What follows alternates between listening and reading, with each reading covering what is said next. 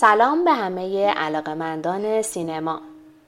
من شهرزاد شاهکرمی در این برنامه از نقدکست با روی کردی تطبیقی از منظر محتوایی و مضمونی نگاهی خواهم داشت به فیلم حکایت دریا محصول 1395 آخرین ساخته بهمن فرمانارا که این روزها به صورت آنلاین در حال اکرانه.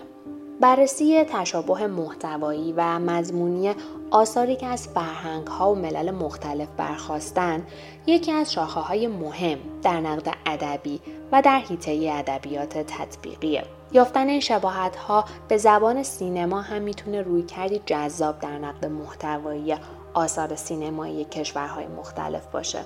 بدون شک این جذابیت بیشتر میشه اگر یک طرف این مقایسه و تطبیق فیلمی از کشور خودمون باشه یعنی حکایت دریا و سوی دیگه اون فیلم دولاتوف به کارگردانی الکسی گرمن جونیور تولید سال 2018 و محصول مشترک روسیه، لهستان و سربستان هر دو فیلم روایت مصائب زندگی نویسندگان ادبی توی شرایط دشواره اما به دو شیوه روایی متفاوت.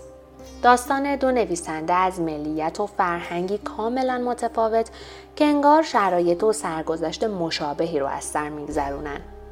انگار عزلت و گوشنشینی، بیماری جسمی و روانی، فروپاشی زندگی خانوادگی و آسیبهای سیاسی و اجتماعی وجه مشترک زندگی اغلب نویسنده هاست. خواه اهل ایران باشن و خواه توی سرزمینی با فرهنگی متفاوت مثل روسیه. بهمن فرمانارا توی حکایت دریا نقش نویسندهی به نام تاهر رو بازی می‌کنه که نشانه هایی از بیماری شیزوفرنی و توهم در اون وجود داره. تاهر همکاران و رفقای قدیمی خودش رو که سالها پیش مردن می‌بینه و توی ساحل دریا با اونها قدم می‌زنه و از اوضاع نابسامان چاپ، نش و توقیف کتاب ها برای اونها درد دل می‌کنه. در روایت زمان پریش و سورئال فرمانارا از زندگی این نویسنده خیال و واقعیت در هم آمیخته میشن و مثل دیگر آثار فرمانارا در اون مایه مرگ در اون تکرار میشه اما در روایت زندگی نامه ای گرمن جونیور از زندگی نویسنده شهیر روسی یعنی سرگی دولاتوف شاهد یه داستان خطی و طویل از سرگشتگی، بیماری جسمی و فروپاشی زندگی دولاتوف از جوانی تا هنگام مرگ هستیم. این فیلم پر از داستانهای فرعی رویارویی دولاتوف با همقطارانش و نویسنده هاییه که آثارشون توی زمان حیات اونها هرگز چاپ نشد و رنگ کتاب فروشی ها رو ندید. دولاتوف هم در شمار اونهایی بود که بعد از مرگ به نویسنده محبوب توی روسیه تبدیل شد.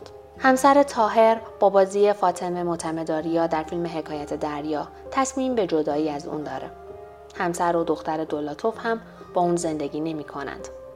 تاهر توی اواخر عمرش می‌فهمه که همه این سالها دختری داشته و دولاتوف از اینکه پول کافی برای خرید عروسک برای تنها دخترش نداره. در عذابه همه اینها از جمله شباهت های اجتماعی و فرهنگی هستند که در عین فاصله جغرافیایی و بومی به زبان سینما آشکار میشه.